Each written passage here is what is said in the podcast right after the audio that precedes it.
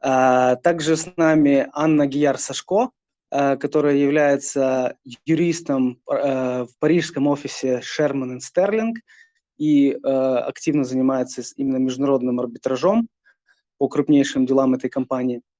Также с, с нами сегодня Елена Гуляницкая из лондонской, лондонского офиса фирмы Housefield, в котором она занимается, занимает позицию советника.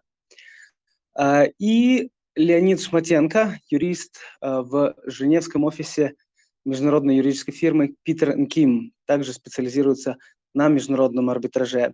Ну и модератор сегодняшнего обсуждения Николай Юрлов, то есть я советник украинской юридической фирмы Марченко Партнерс. Итак, дамы и господа, мы сегодня обсудим, постараемся с наименьшим, с наименее возможным использованием юрни объяснить вам, что же происходило в процессе, как так получилось, что Ощадбанк сначала выиграл, а потом проиграл, а, и проиграл ли он вообще, и как это вообще повлияет на остальные крымские дела. Поэтому у нас сегодня достаточно свободное обсуждение, и хотя у меня есть подготовленный список вопросов, я есть закрепленные, скажем так, э, предварительно спикеры, которые готовились, но вы можете комментировать и перебивать друг друга в любой момент, поэтому давайте начнем с э, короткого описания. Что это вообще за решение, что, что, что, что такое Международный арбитражный трибунал? И почему он мог вынести э, какое-либо решение по поводу ответственности Российской Федерации по, э, по отношению к активам Ощадбанка в Крыму. Оксана Варакина, пред, предлагаю тебе начать. Оля, спасибо. Всем привет. Эм, я думаю, что перед тем, как начать рассказывать о самом решении, нам стоит всем немного вернуться назад в историю.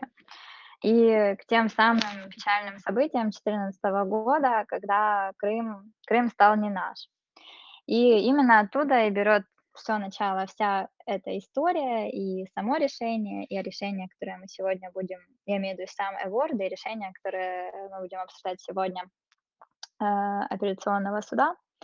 То есть в 2014 году, после того, как э, э, поменялась власть на той территории, у Ощадбанка была сложная ситуация.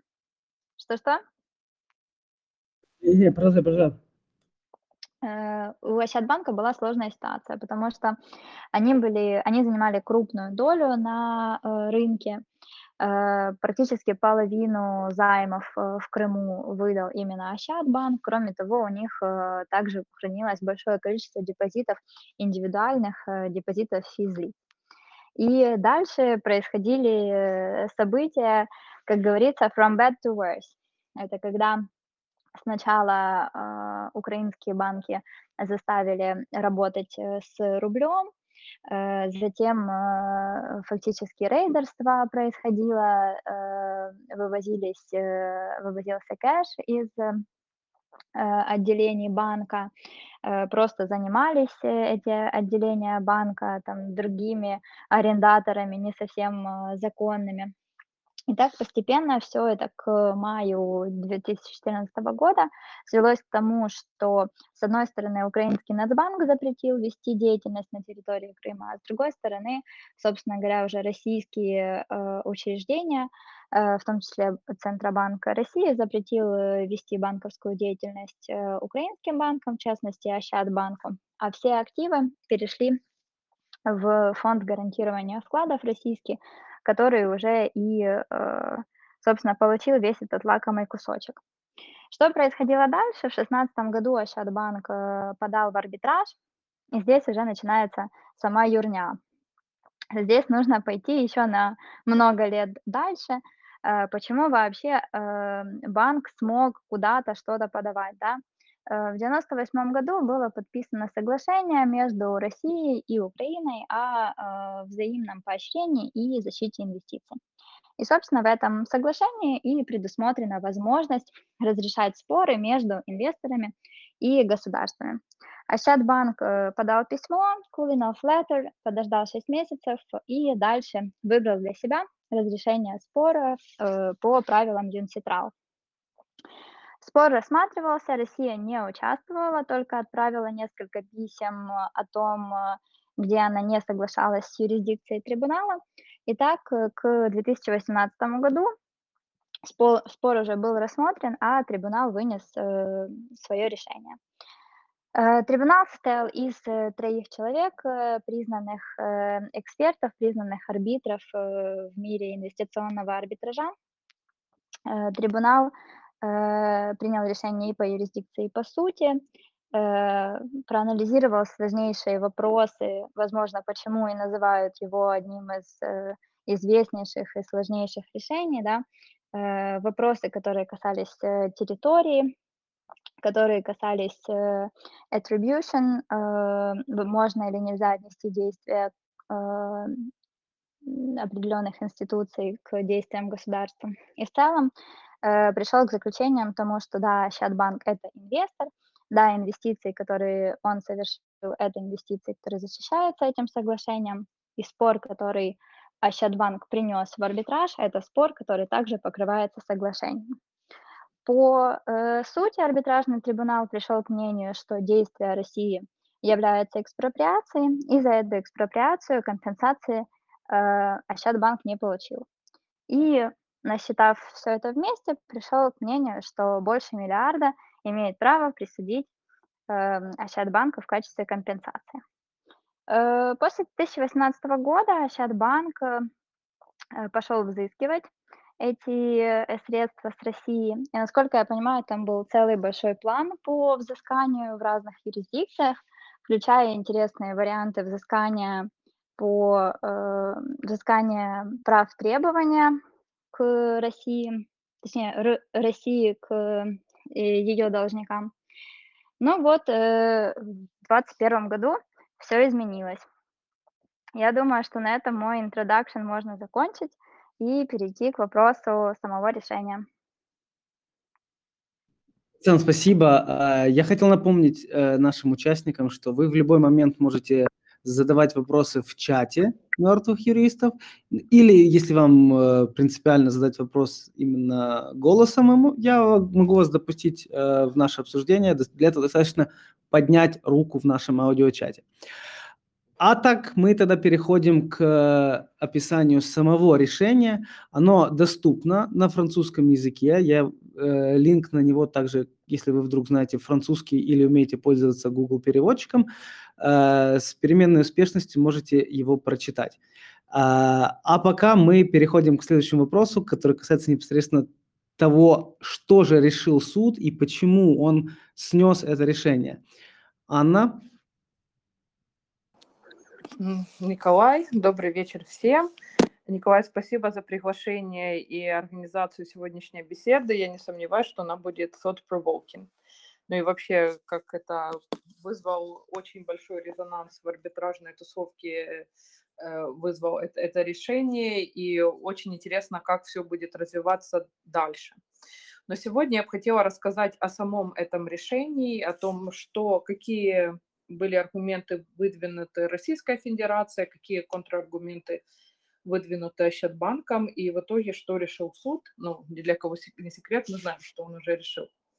Я хотела до того, как перейти к основному аргументу Российской Федерации, заметить, что изначально Ощадбанк сделал попытку опротестовать право Российской Федерации подавать иск об отмене арбитража. Э, поскольку во французском процессуальном праве есть такое правило, что если сторона, которой было известно о каком-то нарушении, э, без каких-либо законных причинных э, оснований воздержалась от высказывания, этого, высказывания против этого нарушения перед арбитражным трибуналом, то считается, что она отказалась от своего права ссылаться в дальнейшем на это нарушение. Ящабанк э, утверждал, что поскольку Российская Федерация не принимала э, участие в самом арбитражном разбирательстве и не э, высказал эти аргументы перед арбитражным трибуналом, то сейчас уже поздно. На э, Российская Федерация, естественно, возражала против этого, и здесь уже изначально суд принял пророссийский э, такой подход. Он сказал, что само по себе то, что Российская Федерация не участвовала в арбитражном разбирательстве, указывает на то, что она а, не была согласна с юрисдикцией этого трибунала, и то, что Российская Федерация 13 мая 2016 года послала письмо трибуналу, в котором она указывала на то, что она не соглашается с юрисдикцией, и то, что изначально э, противоречит э, подходу Украины то, что Украина не признает э, то, что Крым стал частью России, с одной стороны, но с другой стороны, хочет, чтобы ее инвестиции были защищены. И таким образом даже то, что Российская Федерация не поднимала этот вопрос перед арбитражным трибуналом как раз э, а, кроме Russia Material, Russia Temporary, sorry, применение, применение относительно матери, э, материальной части и применение в качестве во временных э, рамках не, не был принят трибунал арбитражным судом. И затем а, главное... А можно здесь вопрос? Вот да. насколько, насколько это основание для э, такого заперечення на заперечення, возражения возражения, насколько такое основание имеет место по французскому процессуальному праву? Э, это, это имеет место, это как раз, чтобы избежать вот эти горилла tactics, когда сторона в самом арбитражном э, разбирательстве, имея знания, как имея информацию, определенную информацию, укрывает ее, чтобы потом на случай проигрыша использовать э, перед э, судом во время оспаривания решения. То есть изначально существует очень богатая практика, когда на этом основании суд как раз, э, французские суды как раз отклоняли заявление об отмене арбитражного решения. А почему да, же тогда да. суд отказался принимать это в, в, в этом случае? Ведь у России была э, полная возможность э, заявить эти аргументы во время самого арбитража. Мне кажется, сам по себе это вызвало огромный резонанс. И мы помним, что еще со, со времен ЮКОСа, ну я не знаю, насколько это освещалось в украинской прессе, но это очень ярко освещалось во французской прессе и в российской прессе о том, что в случае, если будет проведено исполнение против имущества Российской Федерации во Франции, Россия грозила, грозилась там инвестиционным арбитражом против Франции. И мне кажется, что здесь, э, ну, то есть как бы зарубить все в, кор, э, в корню, это было бы, судья мог просто побояться большого резонанса политического. То есть все-таки в решении больше политики, чем права? Эм, я не судья, я не судья, я не могу говорить за судью, но э, на интуитивном уровне, когда я вот читала, просто читала, мне показалось, что судья так немножечко мог э, побояться идти против Российской Федерации. Я, я вот здесь хочу сделать такую небольшую ремарку. Э, я когда разбирал это э, э, решение вместе с своим коллегой, с Марченко Партнер, с Дмитрием Солдатенко, нас очень сильно резануло описание фактов. Во втором параграфе Парижский суд описывает события 2014 года дословно следующим образом. 18 марта я перевожу уже в меру своего знания французского. 18 марта 2014 года Республика Крым э, воссоединилась с Российской Федерацией согласно условий договора и приводят название так называемого договора. И такое очень однобокое освещение фактов, ну, скажем так, вызвало недоумение у нас. Вот э, насколько суд может позволять себе так описывать факты. Это вообще нормальная практика для французских судов? Но суд, суд он нейтральненько описал факты, то есть он не касался вопросов э, международного публичного права, насколько, то есть он абсолютно не анализировал, что там произошло, и как можно короче и нейтрально пытался описать факты. Ну, потому что использование терм... Э, формулировки «Республика Крым», которая как таковая не существует, Ну да, то есть тут не указано, здесь он не указал, что мировое, мировое сообщество не признало это присоединение, что... Шановне, шановне панство, мені б хотілося приєднатися до цієї дискуссии. А мне кажется, что здесь еще имело место определенное оценочное суждение, не кажется ли вам? Потому что, эм, хотя никакой юридической оценки фактов суд не дал, но тем не менее суд, эм, приняв определенную терминологию, уже подспудно высказал свою позицию по этому вопросу. Ну, one can argue. Ну, именно это и меня и задело. То есть, может быть, я, я когда общался со знакомыми французами, они говорят, так нет, для нас это нейтральное описание ситуации. То есть, э, хотя мы все знаем, что ну, ну, для Украины использование таких формулировок абсолютно недопустимо. Но насколько... ну, Мне, может, мне, знаешь, э, было, было бы интересно еще узнать, допустим, но я не в курсе, пыта- э, можно ли было э, там заявить отвод судье или что-то такое, ну что судья был partial.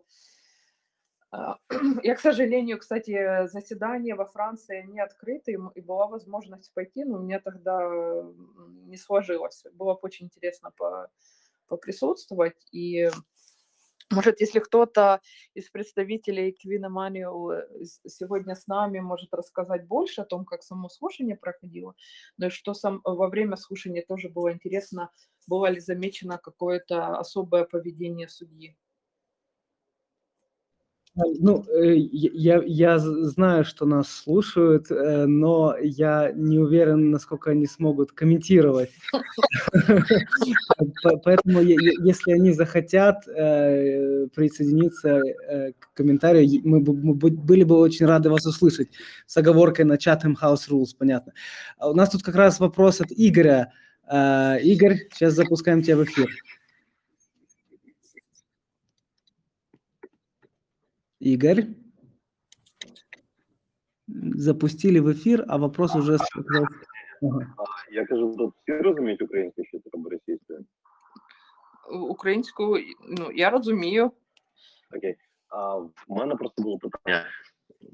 Те, що ти зачитав, це викладення, це вже от суд встановив факти, і суд е, викладав ці факти від свого імені, чи як бу, чи як буває, наприклад, суд просто констатував, що, наприклад, одна сторона, там юриди... е, Російська Федерація е, зазначає, що і далі, от е, те, як ти цитував. Ні, ні, це, це було саме викладення фактів в цілому судом. Тобто це не, не констатація позиції однієї сторони, а просто вже сам суд от зазначив і вжив саме таку термінологію, так? Так, так. На спочатку у самому рішенні суд викладає факти та описує процедуру, яка передувала цьому рішенню. Потім він е, викладає факт, е, аргументи сторін, і потім вже свій аналіз. Ні, ні, правильно. Я тому уточнюю, що це що ця термінологія це не в аргументах сторін, а це якби від імені суду. Від Так.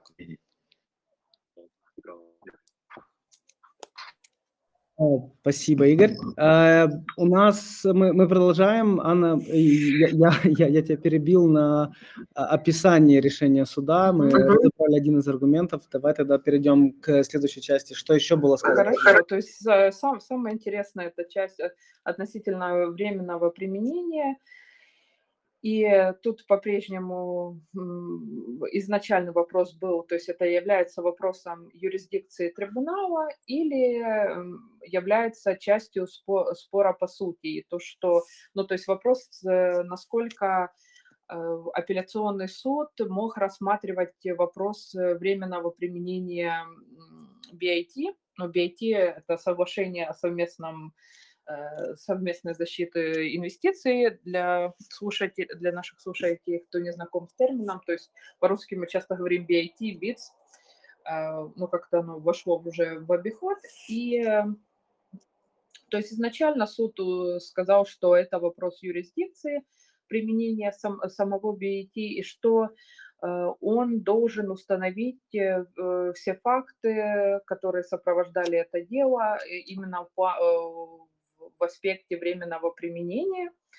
Также суд отметил, что э, стороны сами по себе не оспаривали тот факт, что БИД был подписан в 1998 году, был введен в силу в 2000 и согласно статье 12 применялся с 1 января 1992 года. А, и также суд, он тоже несколько раз в своей аргументации подчеркивал, что предложение о разрешении спора через арбитраж не является общим и безусловным, а применяется только Э, к ограниченным спорам, которые соответствуют э, требованиям этого BIT. А, и также суд э, отметил, что сам арбитражный трибунал не в своем арбитражном решении не затрагивал вопрос временного применения и что его об этом не просили. А то, что Российская Федерация в своем письме, она затрагивала только применение материаль, э, к материальным вопросам, то есть к определению инвестиции, э, относится только к статье первой. То есть само понятие инвестиции, что такое инвестиция, каким инвестициям применяется, это э, в сфере ведания статьи 1, а статья 12 о временных рамках применения BIT, которая,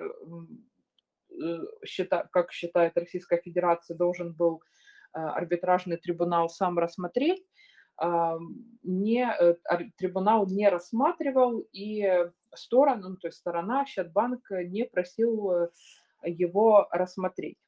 Также суд установил, что как следующий этап, поскольку статья 12 применяется, какие временные ограничения, как следует толковать эту статью, сославшись на Венскую конвенцию, сказал, что нет никаких сомнений, то, что а, это BIT применяется только к инвестициям, которые осуществлялись после 1 января 1992 года.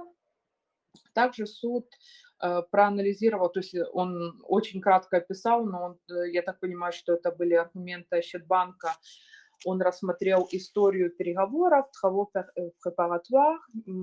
переговоров между Россией и Украиной о применении, о временных применении, о, о временных рамках применения BIT, э, и там не нашел ни, никаких эм, фактов в пользу аргументации Ощадбанка.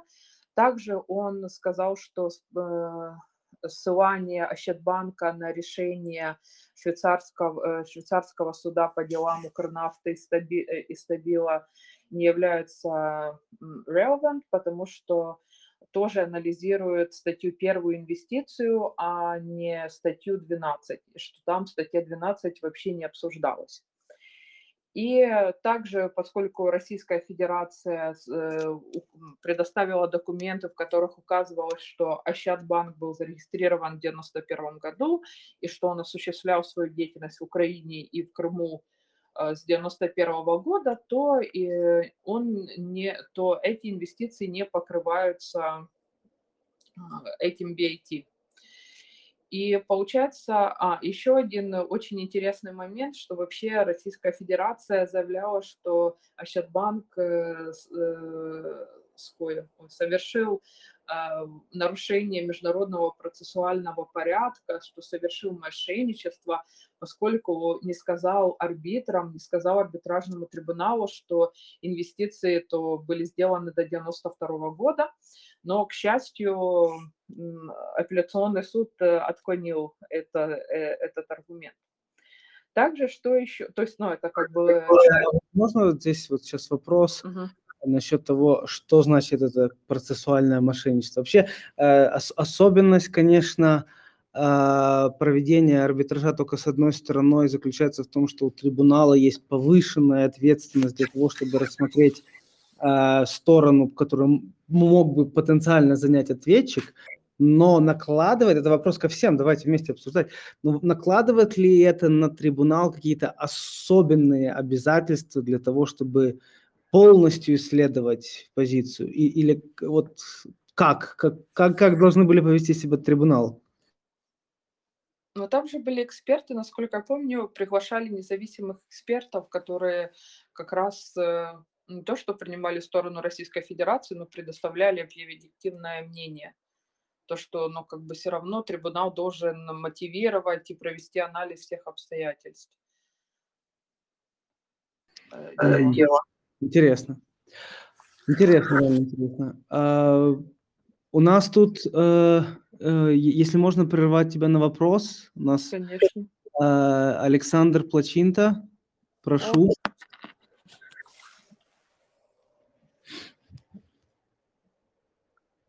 Александр, добрый вечер. Да, да, да. Здравствуйте, простите, я отвлекся на секундочку на рабочий звонок.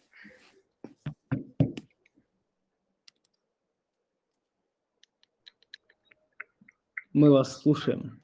А, а в чем вопрос? Я прошу прощения, просто отвлекся на рабочий звонок. Ты задавал, ты поднимал руку, ты хотел что-то спросить, Саш. Я не- нет, я, я абсолютно случайно, я прошу прощения. Уходи, уходи. Но, но- но я, но я, я задам еще. Да, извини. А- Анна, пожалуйста. Ничего, страшного. Э, Вообще, во Францу... э, как бы публичный порядок во Франции э, бывает процессуальный, публичный процессуальный порядок и substantial, материальный.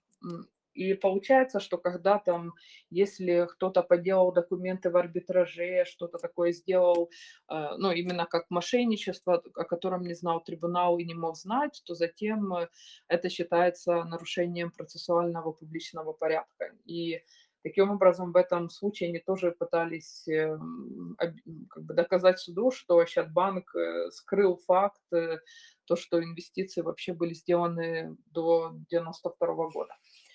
Э, Несколько еще интересных моментов в самом этом ре- решении, ну, кроме того, что это не была инвестиция, потому что не было развития... А, то есть трибунал, ой, трибунал, суд вообще рассмотрел только этот аргумент, э, отменил арбитражное решение, и другие аргументы Российской Федерации он не рассматривал, но они очень интересны. Ну, кроме того, что э, по понятию инвестиции, о том, что это не являлось инвестицией, мне очень понравился аргумент о том, что арбитры не провели достаточное время, э, изучая, изучая этот вопрос, вот, то есть изучая и анализируя материалы дела, то есть он, они сказали, что Российская Федерация сказала, что материалов дела там было около 9-9,5 тысяч, и если взять э, гонорар арбитра, вы посчитать, сколько времени они провели, изучая материалы дела, то получится, что на каждую страницу они провели меньше, чем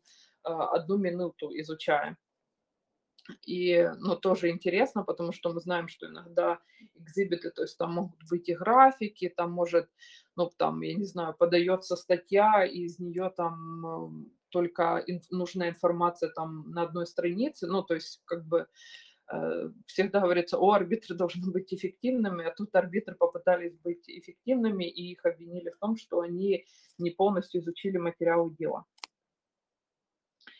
Э, Также я хотела сказать несколько слов о процессуальных сроках и о процедуре апелляции. Во Франции э, применяются разные сроки, для сторон, которые находятся во Франции и за границей. Если за границей, чаще всего э, срок э, там м, продолжается автоматически на 1-2 месяца. И сейчас у Ощадбанка есть 4 месяца, чтобы подать кассационную жалобу.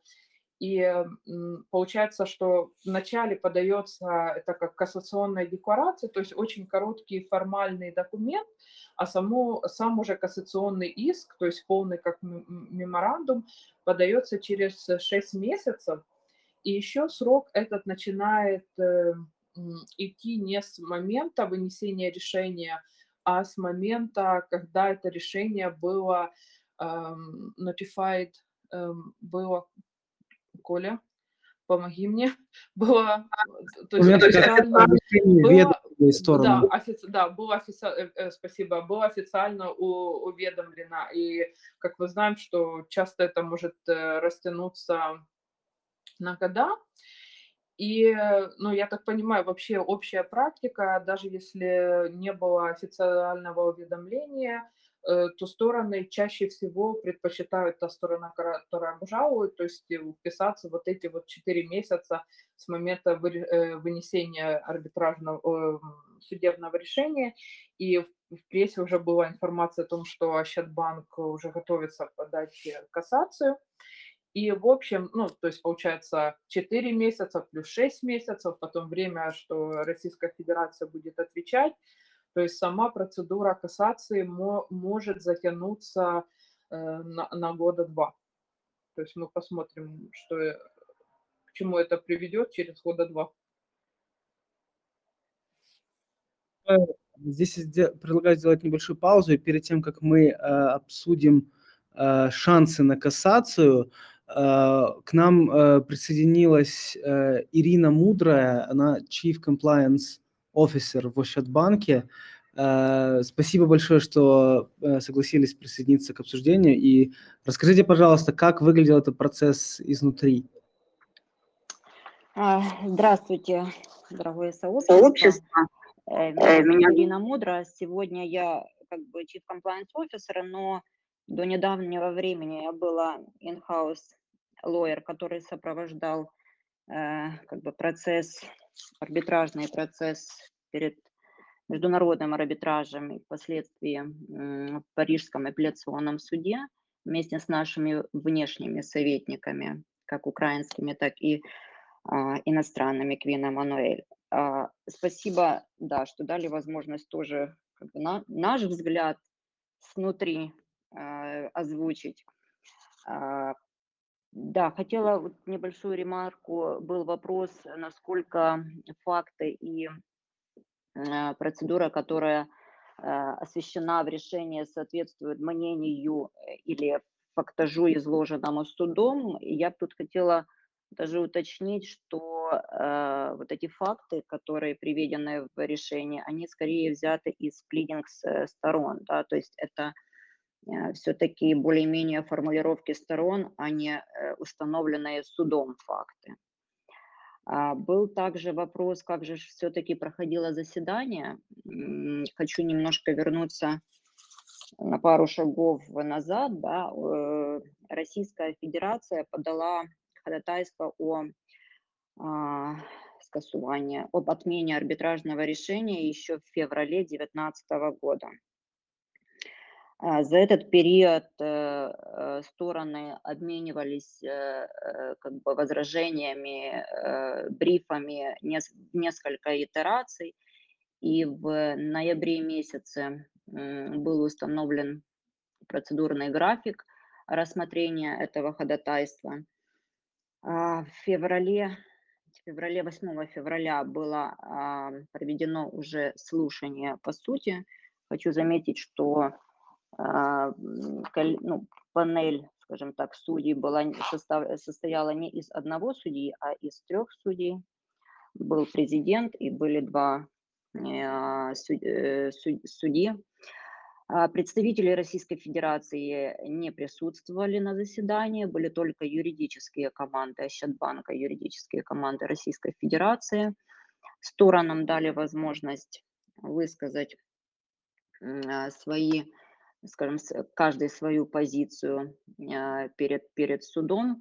Заседание вел президент суда, два других судьи, а, в принципе, вопросов не задавали, молчали.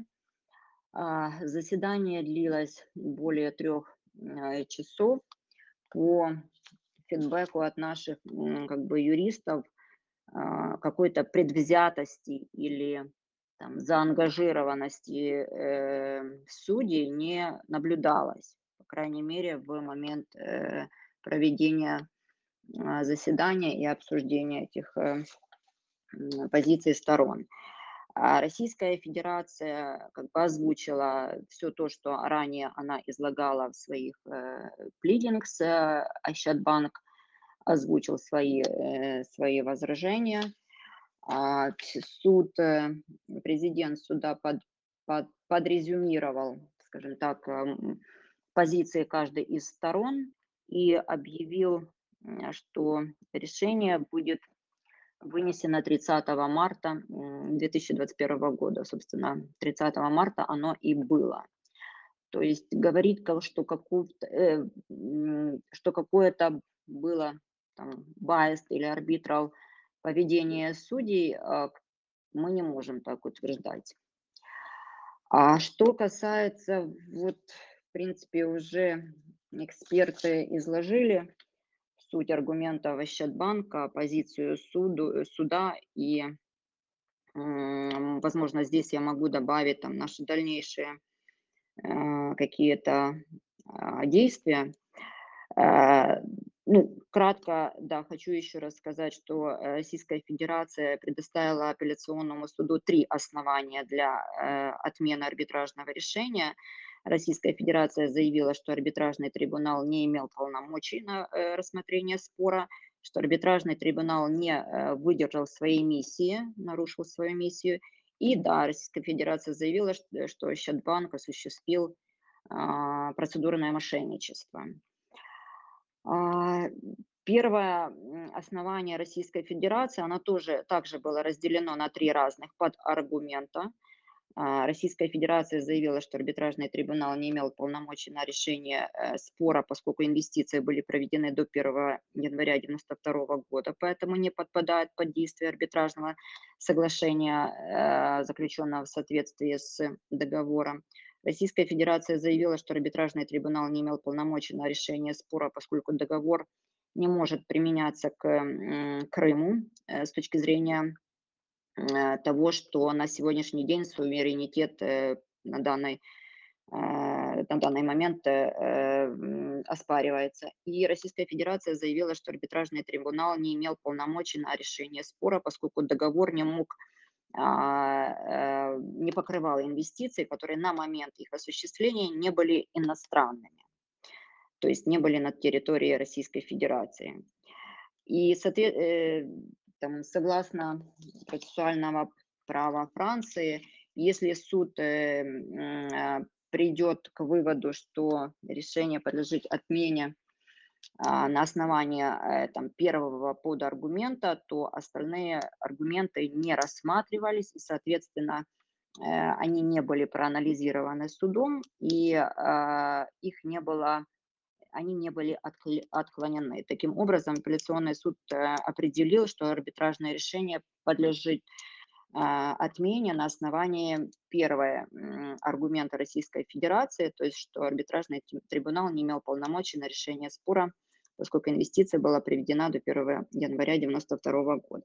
Соответственно, остальные аргументы не были ан- анализированы судом. А, а, Счетбанк, да, заявлял, э, абсолютно корректно было э, озвучено, что Российская Федерация отказалась от своего права, предусмотренного а, статьей а, процессуального, ко- гражданского процессуального кодекса э, Франции э, заявлять, что арбитражный трибунал не имел полномочий э, относительно спора по критериям обстоятельств времени, rational temporis, поскольку они это по нарушению, об этом нарушении не заявляли в арбитражном трибунале в ходе арбитража. Суд отклонил аргументы счет банка, и да, он считал, что Российская, хотя Российская Федерация и не указала это конкретное нарушение, но она указала э, общее возражение относительно полномочий арбитражного трибунала. Это общее возражение у нее было там, на пол листика э, письма э, российского Минюста на арбитражный трибунал, который они, в принципе, идентичное письмо во всех инвестиционных спорах отправляли в э, в начале э, каждого арбитражного процесса. А, э, Ну, аргументация суда, а, в принципе, да, соответствует последней прецедентной практике Кассационного суда Франции. А, Там, кажется, в конце 2020 года было принято решение Кассационного суда, который, собственно, и э, также ну, как бы установил, что нет э, необходимости а, выдвигать э, там, отдельные возражения относительно полномочий суда во время арбитражного рассмотрения, если высказано общее возражение относительно полномочий. А, Да, мы будем, конечно, в, своих, в своей кассационной жалобе, которую мы уже ну, сегодня мы подали, кстати, declaration э, по, э, на апелляцию, а, и у нас есть там определенный срок на подачу кассационной жалобы, мы этот аргумент также будем пробовать а, в кассационном суде э, вы- вы- выдвигать, но мы понимаем, что, скажем, есть э, практика, которая под- подтверждает обратное. Что касается двух э, других э, аргументов суда, э, здесь мы видим большие, ну, скажем, основания для обжалования есть, а, и Ощадбанк уже начал работать в этом направлении. А, вот, ну, если можем пойти, пройтись по дву- двум другим аргументам, или же эксперты там выскажут свое мнение, а я могу добавить относительно дальнейших шагов э, Ощадбанка, которые мы планируем осуществить. Э, Ирина, спасибо огромное за такую детальную э, инсайт в, в этот процесс. Это на самом деле очень классно, когда мы можем э, послушать от э, прямого участника этого процесса.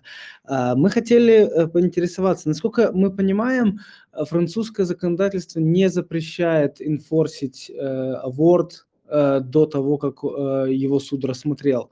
С момента вынесения самого решения и, и, э, из- изначального арбитражного трибунала были ли попытки э, выполнить это решение во Франции или в других юрисдикциях? И ка- какова судьба этих попыток сейчас в свете этого решения? Да, это хо- хороший вопрос. Э, Ну, во-первых, э, хочу сказать, э, как бы тоже такой инсайт, что Российская Федерация попыталась в марте 2019 года оспорить э, начало исполнения арбитражного решения. Они подали заявление о приостановлении исполнения арбитражного решения. Но в октябре 2019 года этот же Парижский апелляционный суд а, отклонил заявление Российской Федерации о приостановлении прину- принудительного исполнения арбитражного решения. А, э, Ощадбанк начал принудительное исполнение э, пока только на территории Украины. Мы провели достаточно такой глубокий анализ возможностей и э, там, инструментов, э, способов, э, там, какие нужно мероприятия осуществить для того, чтобы начать такую же процедуру и в других юрисдикциях. Достаточно такая существенная работа была проведена, и в том числе с участием известных компаний, которые занимаются и поиском активов, и enforcement, э, и которые занимались в том числе а, взысканием с России как с государства. М, То есть мы понимали, какие могут быть наши дальнейшие шаги, но мы не инициировали в других э, юрисдикциях. Ну, да, есть, есть моменты, связанные с тем, что мы государственный банк, э, вопросы бюджета и, все остальное. Ну, скажем, это, это не должно было влиять на наши агрессивные шаги в других юрисдикциях, но до момента подачи заявле- э, заявления ходатайства Российской Федерации об отмене арбитражного решения в феврале 2019 мы эти действия, э, мы начали принудительное взыскание только на территории Украины. Соответственно, после того, как Россия заявила а, и в Парижский апелляционный суд, и в, э, также она заявление по э, пересмотру арбитражного решения Международный арбитражный трибунал, который вынес, собственно, решение в ноябре 2018 года, мы не, мы не э, начинали взыскание в других юрисдикциях, хотя вся необходимая предварительная работа была проделана. И оставалось только, в принципе, принять, принять решение, с, с какими лоерами мы идем и а, какую стратегию из э, там, нескольких опций мы выби- выбираем. Что касается Украины, то ну, тут, наверное, э- этот кейс э, как бы более на слуху и известен. Да, мы начали исполнение решения, нас присоединили в исполнительном производстве в одно производство с исполнением решений по группе при- «Приват». Собственно, э, мы про- провели достаточно такую грунтовную работу по поиску, какие же, на какие же активы можно тут обратить взыскание, да, чтобы и не были э, защищены иммунитетом, и чтобы вы использовали с коммерческих целей и так дальше, то, собственно говоря, таких активов ну, оказалось немного. Вот один из активов – это акции Проминвестбанка. Э, На сегодняшний день э, кейс успешно заблокирован нашими доб- доблестными судами, уголовными процессами.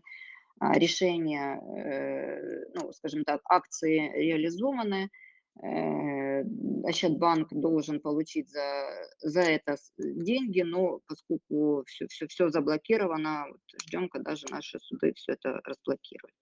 Соответственно, э, резюмируя, решение Парижского апелляционного суда никаким образом не влияет на принудительное исполнение арбитражного решения. Более того, а, ну, в каждой юрисдикции, естественно, свое законодательство и свои нормы по приведению в исполнение э, иностранных решений. А, пока в Украине мы, э, скажем, движемся э, тем путем, как, как, как мы начали и как мы идем, а, ну, в силу того, что решение уже принято апелляцией не в пользу Счетбанка, мы пока приостановили процессы принудительного взыскания в других юрисдикциях. Ирина, э, спасибо большое еще раз. Э, перед тем, как я э, спрошу вас следующий вопрос, я попрошу нашу коллегу из лондонской юрфирмы Елену Гуляницкую рассказать про для наших слушателей, что такое seat of arbitration, что на русский не совсем точно переводится как место арбитража. Или может быть точно. Елена, вы сможете нас быстро просветить? Да, да. Э, Ирина, огромное вам спасибо за такое подробное и очень познавательное описание того, что проходило behind the scenes. Эм, мне вот я когда вас слушала, э, как раз по теме моего небольшого доклада было интересно услышать ваши комментарии относительно процессуального права Франции.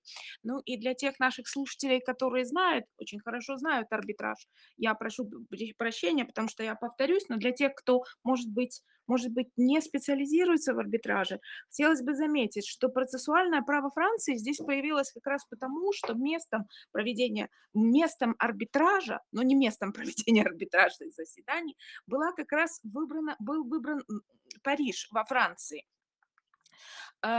Э, Николай прав, когда он говорит, что перевод места арбитража не совсем корректен, потому что по-английски это звучит как seat of arbitration, which is different from uh, the place of arbitral hearings. Но вот место арбитража uh, определяет применимый процесс и может иногда определять и конечные результаты. Потому что, насколько мы видим, вот и по э, докладу нашего французской коллеги Анны, и по э, тому, что говорила только что Ирина, э, настолько тесно идет работа сейчас именно с судебными органами э, Франции, именно потому, что арбитраж имеет, вот это арбитражное заседание, э, разбирательство имеет при, привязку к Франции.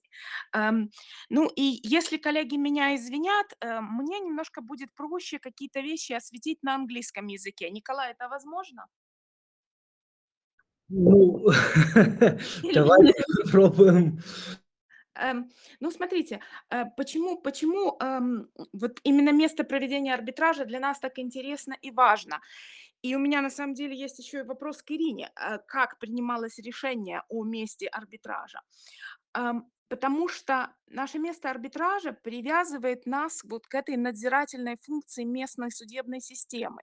И местная судебная система может разрешать вопросы um, finality of the arbitral award, то, то, есть, то, то есть конечности того, того решения, которое было принято. А потом, и потом um, французское право теперь определяет и объем то, то, того, э, того ревью, который будет проходить. Эм, вот мы когда... Очень было интересно услышать описание последней практики кассации во Франции. И, в общем-то, ну, я думаю, что все, кто слушал, сделали свои выводы относительно того, какие шансы имеет, э, имеет Ощадбанк в э, э, advancing of this argument. Но все-таки, все-таки возвращаясь к месту, к месту, к месту арбитража, хотелось бы сказать, что выбор не был, наверное, случайным, поскольку Париж по популярности из шести наиболее популярных мест проведения арбитража, это университет Queen Mary, опрос 2018 года, занимает второе место. И Париж в контексте, допустим, тех процессов Брексита, которые проходят, проходили и сейчас проходят в Англии, скорее всего, поскольку подразумевалось исполнение этого решения в нескольких юрисдикциях, определял, определ- ну, давал определенные, определенные гарантии того, что тут, по крайней мере, будет что-то ожидаемо. Ну, вот, собственно, это такая вот моя небольшая интервенция. Я не думаю, что следует там дальше вдаваться в эти подробности, но я очень буду рада обсудить это с коллегами, если у кого-то есть еще какие-то замечания. Да, и Ирина, собственно, если вы сможете прокомментировать, вот поч- почему а, был выбран именно Париж в качестве seat of arbitration, а не, например, Женева, которая также является распространенным а, местом, А, и плюс, э, насколько мы понимаем, была такая возможность выбрать а, Женеву или Лондон. А, э, ну, да, вопрос интересный. Я, честно говоря, уже как бы back to 2016, а, то есть э, не хотела бы возвращаться как бы в тот период, да, и, и, и- не все там помнится. Мы, помню, очень тоже как бы тщательно подходили к выбору места э, арбитража и советовались и с нашими адвокатами. А, Один из основных, в принципе, аргументов, э, вот то, что озвучила а, вот, э, спикер а, передо мной, это то, что Франция всегда считалась такой проарбитражной страной, да, то есть что она, э, ну, э, сприяла тому, чтобы а, арбитражные, ну, скажем так, арбитражные проц- про- процессы происходили а, там, на территории э, э, Франции в плане вот seat of arbitration, потому что они как бы стимулировали, э, и судебная си- система всегда была очень э, friendly к эм, арбитражным решениям. Это был один из аргументов, почему такой вот проарбитражная seat of arbitration был выбран. Мы анализировали, конечно, и другие юрисдикции, а а также, собственно, и процессуальное законодательство Франции, которое, собственно, дает перечень тех оснований э, или там тех э, grounds, на основании которых можно подать э, заявление об, об отмене. Это тоже принималось во внимание. Там, с учетом эм, как раз на тот момент практи, сложившейся практики со взысканием а, активов в пользу ЮКОСа с Российской Федерацией, это тоже был один из э, моментов, которые мы принимали во внимание. Но э, более детально я бы не хотела э, углубляться, и плюс скажу, что все-таки решение было за Международным трибуналом. Да, естественно, сторона высказывала свое предпочтение, аргументировала свое предпочтение, но финальное решение было за арбитражем. Спасибо. Реально, ve- very insightful, как говорят англичане. А, у нас еще э, несколько вопросов есть, если, вы сможете от- ответить, конечно. Вот мы видим, что а, мы знаем, что вас сопровождал в, э, в этом процессе Quinn Emanuel, э, Urquhart Sullivan, по- полное название юридической фирмы, а также украинская юридическая фирма Астерс. В то время как российскую сторону в э, французском суде а, представляли а, ам, пр- представляла а, московская юридическая фирма Иванян и партнеры а, вместе с э, международной юридической фирмой. А а почему именно в парижском суде э, вы работали только с э, Queen Emmanuel? Или все-таки также привлекалось украинские, э, украинские советники? Если вы можете ответить на этот вопрос. А, ну, Квина Мануэль Урган Салливан– это международная компания, которая имеет э, офисы и в Лондоне, и в Париже. Мы тоже смотрели, когда выбирали советника, на, том, на то, чтобы ну, компания имела офисы в разных юрисдикциях.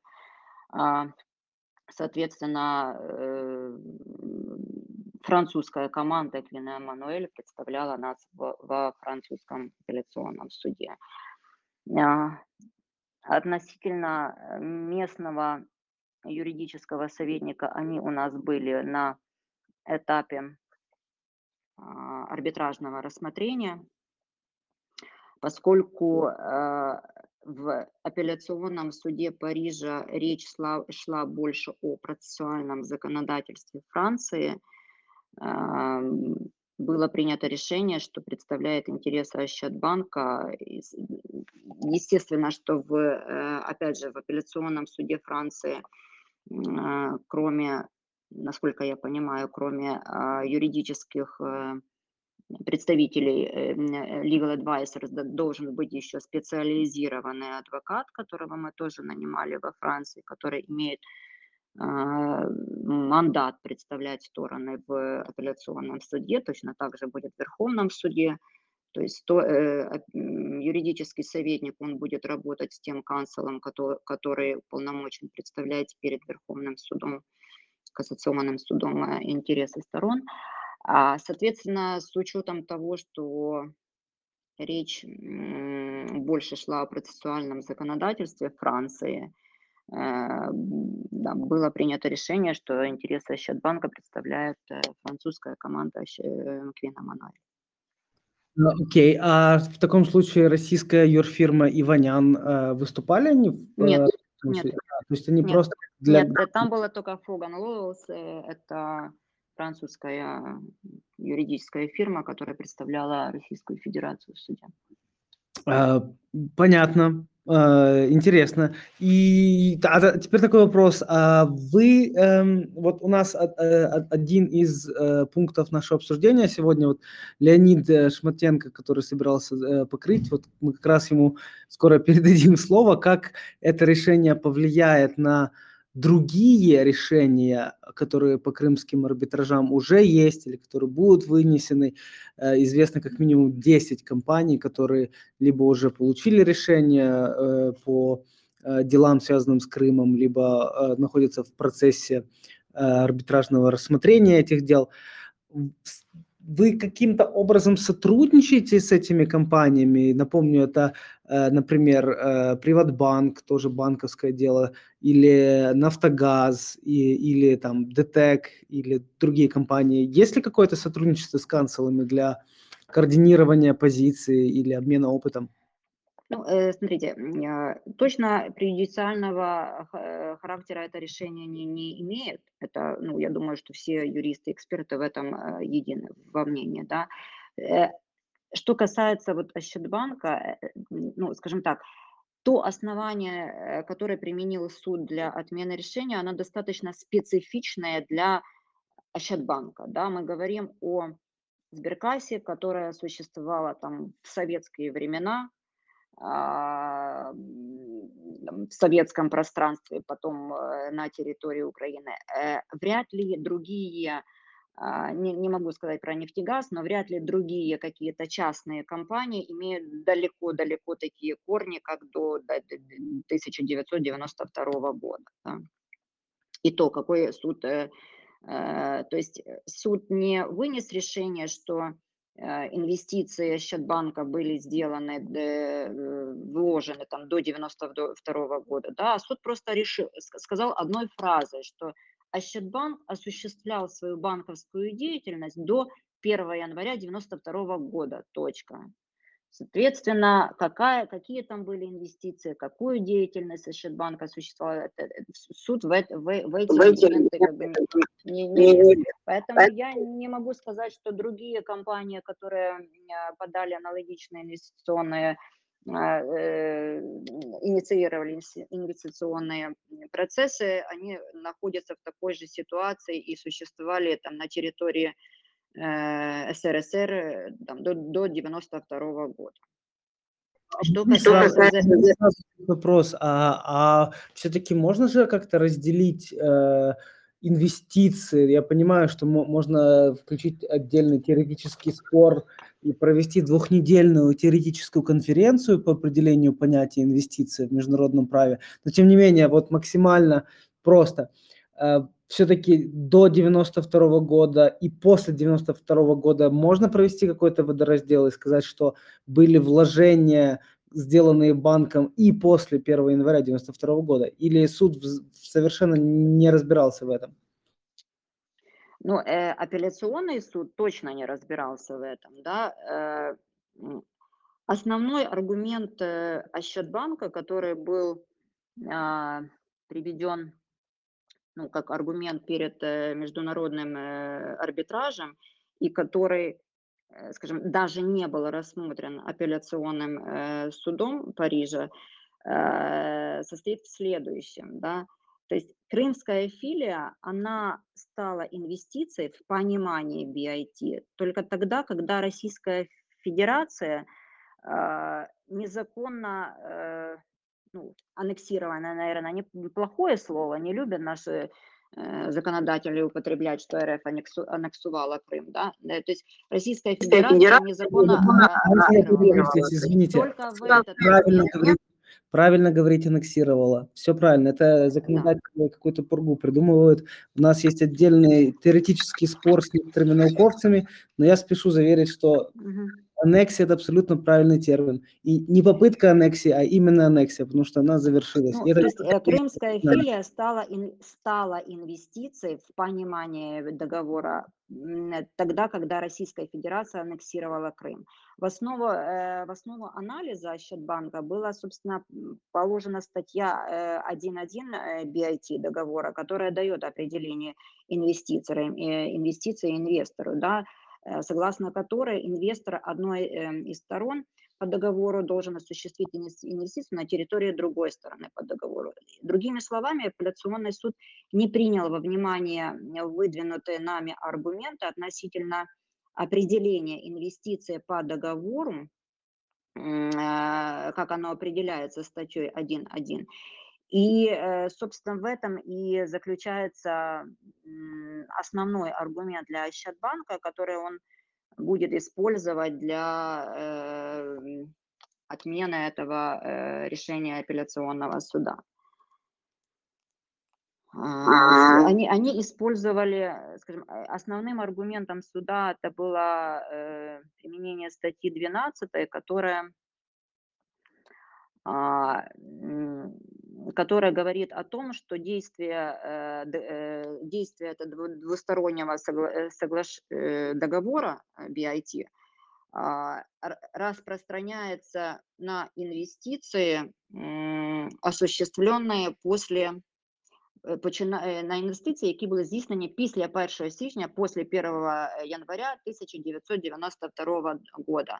Но Ощадбанк э, и, не, и э, никогда не аргументировал, и другие инвесторы точно так же не аргументировали, что наши инвестиции, что э, активы банка были инвестициями в понимание BIT э, до э, февраля 2014 года.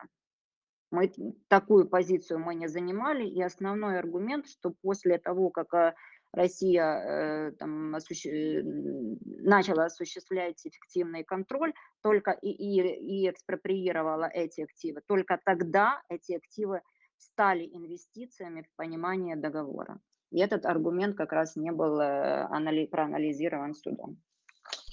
То есть, и я так понимаю, что это одна из основных вопросов, один из основных вопросов, которые э, вы планируете поднимать в кассации, если вы, конечно, можете прокомментировать это. М,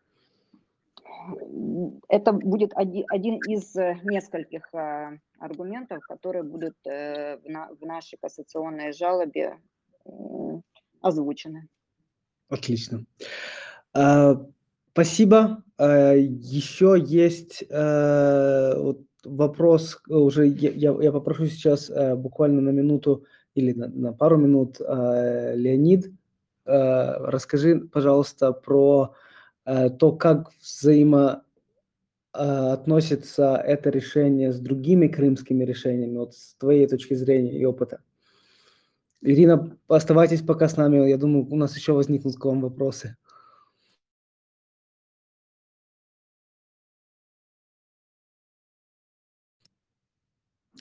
Ляня, мы тебя не слышим. Включайся.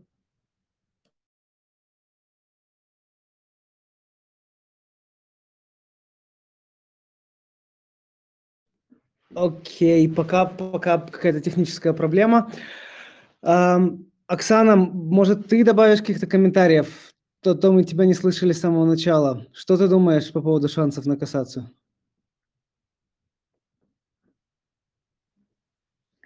Ну, с процессуальной точки зрения, как мы услышали, а, что решение апелляционного суда, в принципе, инлайн с последней практикой, и это то, что, о чем сейчас в основном и говорят в арбитражной спільноте а, международной. А, поэтому надо посмотреть. А если можно, я вот хотела бы внести ясность, да, потому что мы, наверное, ну, немножко не так поняли. Э, то, что я сказала инлайн с последней практики, это только один из э, э выставки в суду, да, аргументов. Это то, что мы, э, ну, не поддержала суда наш аргумент, что арбитражный а, что апелляционный суд не, не может рассматривать этот спор, поскольку Россия этот, не заявляла эти аргументы в арбитражном а, заседания э, в арбитражном процессе. Единственный вот аргумент, который инлайн с э, кассационной практикой кассационного суда. Остальные аргументы как раз наоборот. Последняя э, практика кассационного суда по двум другим аргументам в пользу Ощадбанка, и мы тоже это собираемся использовать. Более того, 31 марта 2021 года Кассационный суд Франции вынес как раз решение в котором видно подтверждение наших аргументов вот, э, от, относительно, относительно того, что судья не может, э, не может э, додавати, добавлять условия к, к арбитражному соглашению, которые Э, которое э, заключено на основании договора. А мы напомним, что арбитражное соглашение регулируется статьей 9 договора. И, соответственно, судья самостоятельно не может добавлять условия к этому арбитражному э, соглашению. А, Это а, речь да, арбитражного трибунала. И как раз поэтому есть судебная практика в пользу банка. Поэтому мы говорим, что шансы банка на оспаривание достаточно высокие, да, и это подтверждается э, мнением и э, французских юристов. То есть шансы на, э, на успех у нас есть. А то есть из тех аргументов, которые суд э, применил для отмены нашего решения, по крайней мере, два основных аргумента, которые а, э, касаются инвестиций, вложенных до 1 января 2092 года, практика в пользу Ощадбанка. И мы собираемся это использовать, естественно.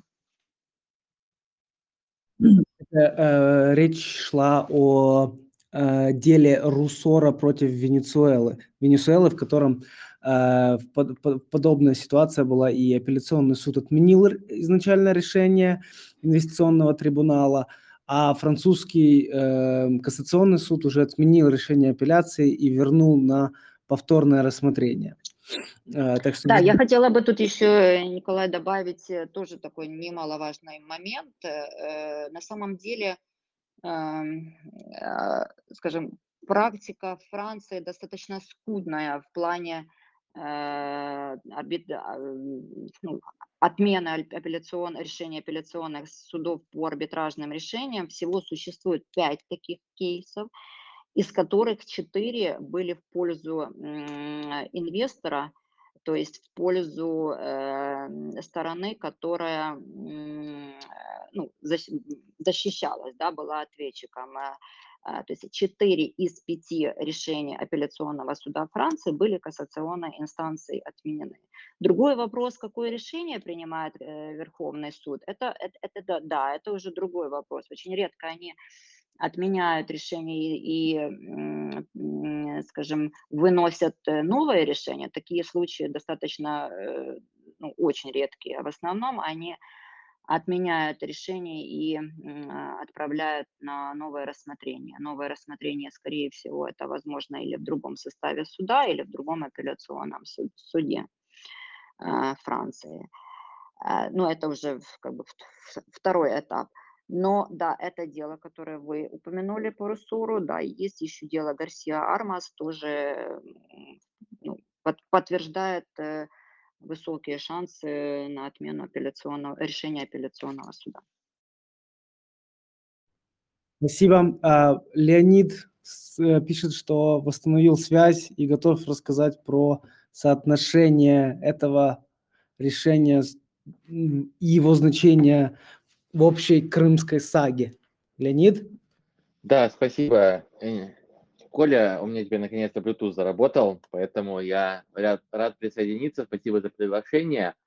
Э, Я хотел бы начать с того, что потенциально у этого решения есть э, значение не только для крымских споров, но и для всех споров, которые в себя включают BIT с э, Российской Федерацией. Так как, например, в в договоре в BIT с э, Узбекистаном содержится похожая на статью 12 э, статья, которая говорит, что контракт, э, ну, BIT применяется только с перв- на инвестиции с 1 января 1992 года. Как бы пять дней спустя распада Советского Союза, который был 26 декабря 1991 года официально.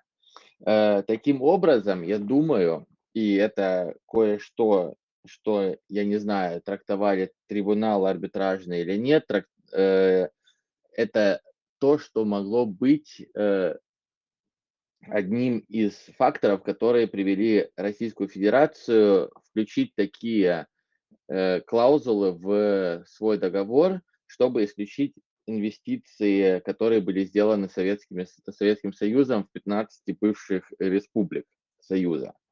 И таким образом, если э, взять аргумент, который был приведен Российской Федерацией и который привел к решению Ощадбанка в Париже, то такое решение может быть или такое же последствие может быть и для других э, споров, которые были инициированы эм, против Российской Федерации государственными фирмами Украины, например, э, Укрэнерго, которая переняла э, часть электроснабжения в Крыму от Советского Союза.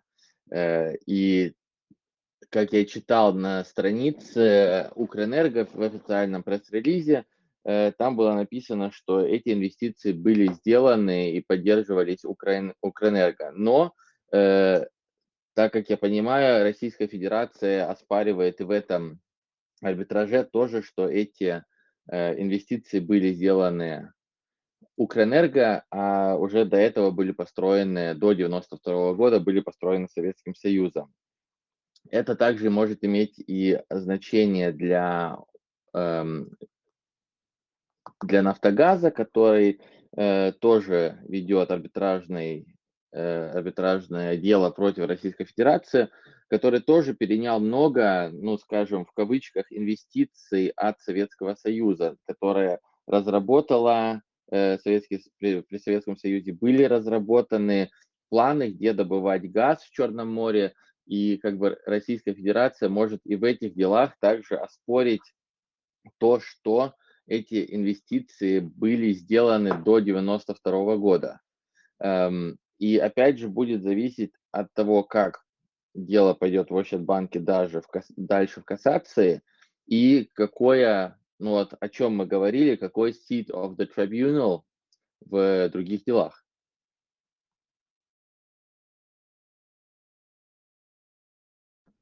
Э, Кратко и по сути. Спасибо, Леня. Э, Господа, дамы, э, у кого есть еще вопросы, пожалуйста, задавайте их сейчас. У нас есть уникальная возможность пообщаться с ключевым юристом Ощадбанка по этому делу. Пока Ирина с нами, давайте э, задавайте все, что вас интересует.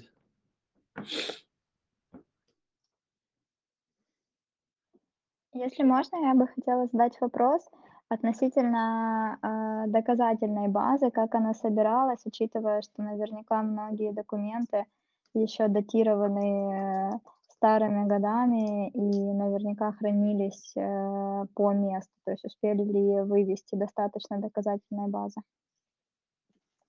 Ой, это отдельный такой вопрос, тоже не на э, 10 минут времени рассказа, как мы собирали эту доказательную базу и э, как оно все под прицелами, скажем так, зеленых человечков вывозилось под прикрытием. И, ну, с чего, начать? Это то, что а, в марте месяце, да, 2014 года, когда, помните, а, Пышный пришел, э, только возглавил правление Счетбанка, как раз начались все эти действия в Крыму. И, естественно, первым а, заданием там, в повестке э, перед правлением, понимая, что ну, Андрей Григорьевич как юрист понимал, что рано или поздно при, придется нам, Государственному банку, обращаться в э, судебные инстанции, э, разработали план, как же все-таки э, сохранить доказательства того, что банк Ощадбанк там имел. А, самое сложное было это, естественно, оригиналы кредитных дел по тому кредитному портфелю, который мы там э, потеряли, это по солнечным электростанциям, и оно составило две трети э, всех наших э, стоимости наших э, убытков. То есть как вывести оригиналы этих дел. Отдельная история была связана с ограблением, э, с тем, как в э, хранилище банка зашли вооруженные люди там с, со знаками определяющими знаками принадлежности к э, российским сбройным силам, а как они вывозили все золото, э, наличку, э, ценности, драгоценности, которые у нас находились на хранении в СБУ. А нами было принято решение любые действия, которые происходили в филиале, записывать на видео, и мы предоставляли суду, собственно, видео доказательства, которые касались ограбления. А, относительно кредитных дел тоже было спланировано чуть ли там не, не акция тайного вывоза этих дел э, какими-то окольными путями.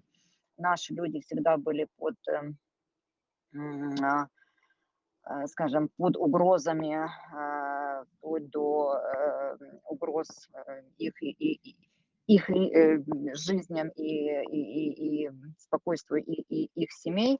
А, поэтому это детальный план инвентаризации, получения документов, э, переброска все, всей необходимой э, информации а, в Счетбанк. Это было тщательно спланировано, и причем с первых дней а, прихода нового правления. И хочу сказать, что это было настолько вот далеко обдуманное решение, потому что все, что мы тогда смогли, ну, скажем так, определить вот эти первоначальные шаги, оно как раз и составило нам эту доказательную базу. Эти кредитные дела, это документирование, как э, на ежедневной основе а, руководитель филиала присылал отчеты, что происходит в э, филиале. А, видеонаблюдение, показания э, сотрудников, показания а, э, руководителя филиала.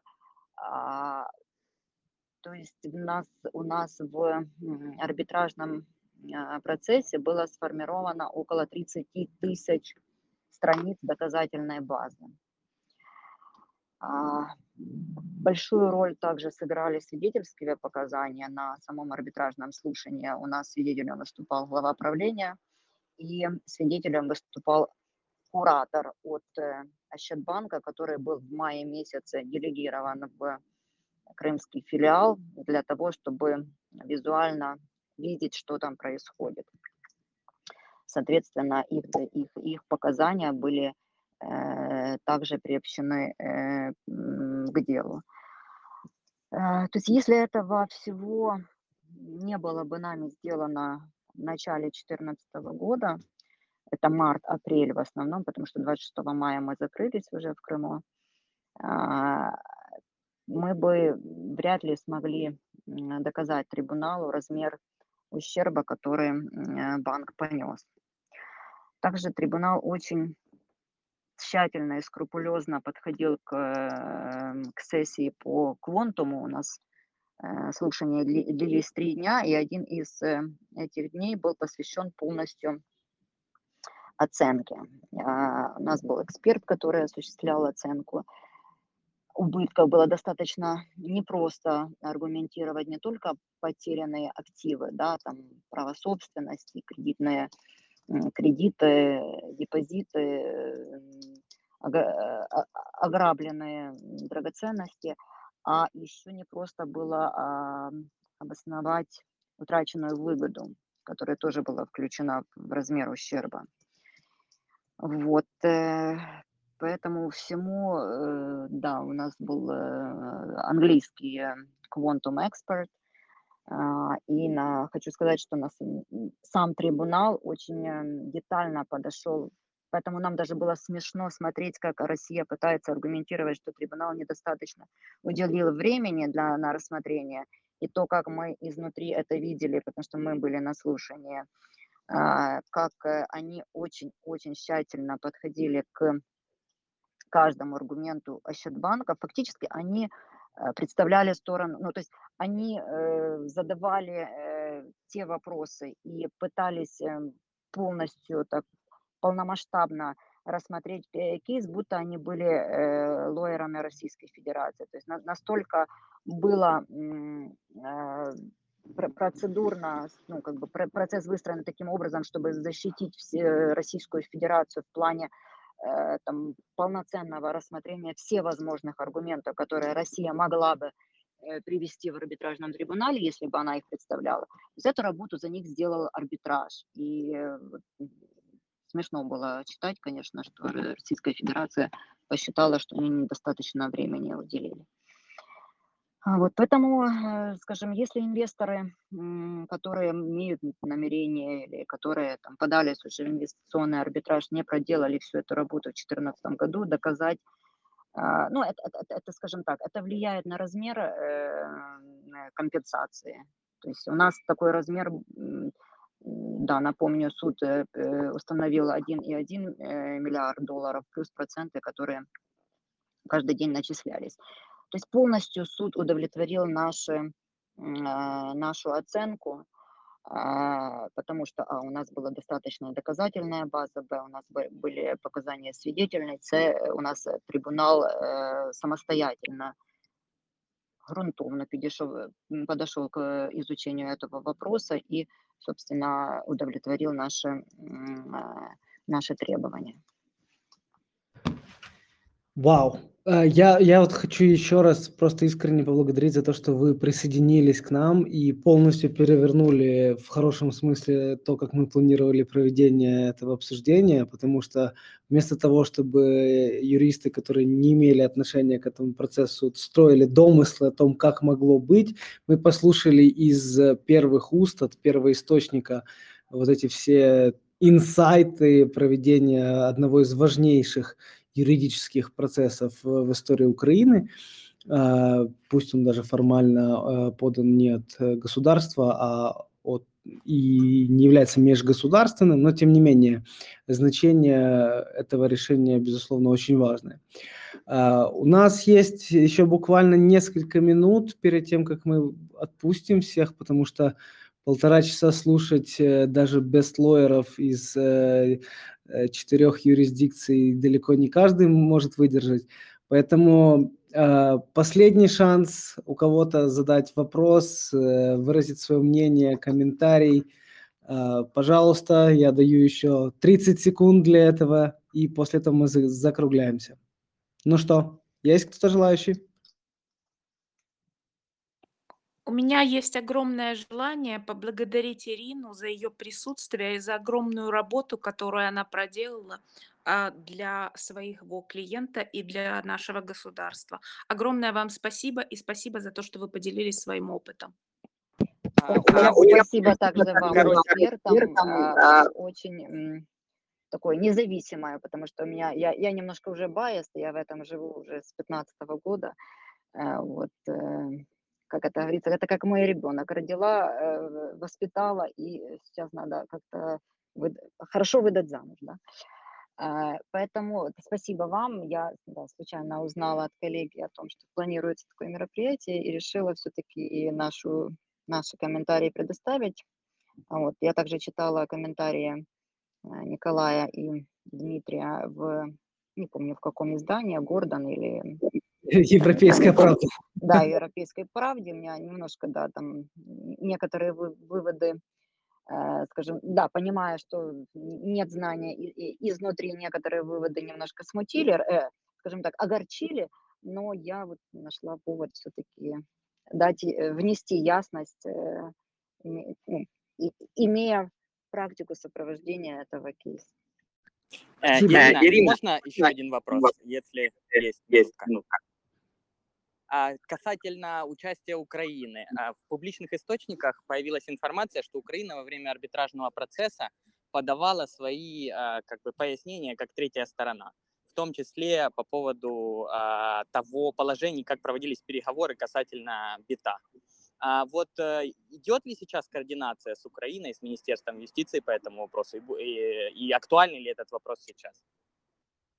Ну, этот, э, скажем, этот кейс вообще він такої державницької ваги, да, я б сказала, хотя мы, естественно, частный, э, а, частное юрлицо, вернее, юрлицо частного права, мы не э, публичного права юрлицо. Э, Да, мы со стопроцентной э, собственностью государства, но мы заявились как частный инвестор. Соответственно, мы выстраивали свою позицию как э, э, позицию частного инвестора. Да, Украина заявля, заявилась не только в нашем споре, а и во всех э, инвестиционных э, арбитражах, потому что вопрос, естественно, суверенитета, он не должен стоять на повестке дня у арбитражных трибуналов, и э, вопрос суверенитета, который сейчас э, решается между Украиной и Россией, это вопрос отдельного пр- производства, о чем, а, ну, скажем так, Россия, собственно, и вернее, государство Украина, собственно, это был основной аргумент, что вопросы в э, защите инвестиций, вопросы касаемо суверенитета на территории Крым не должны стоять на повестке дня арбитражных трибуналов. А, Естественно, понимая, что это как бы, очень важный для а,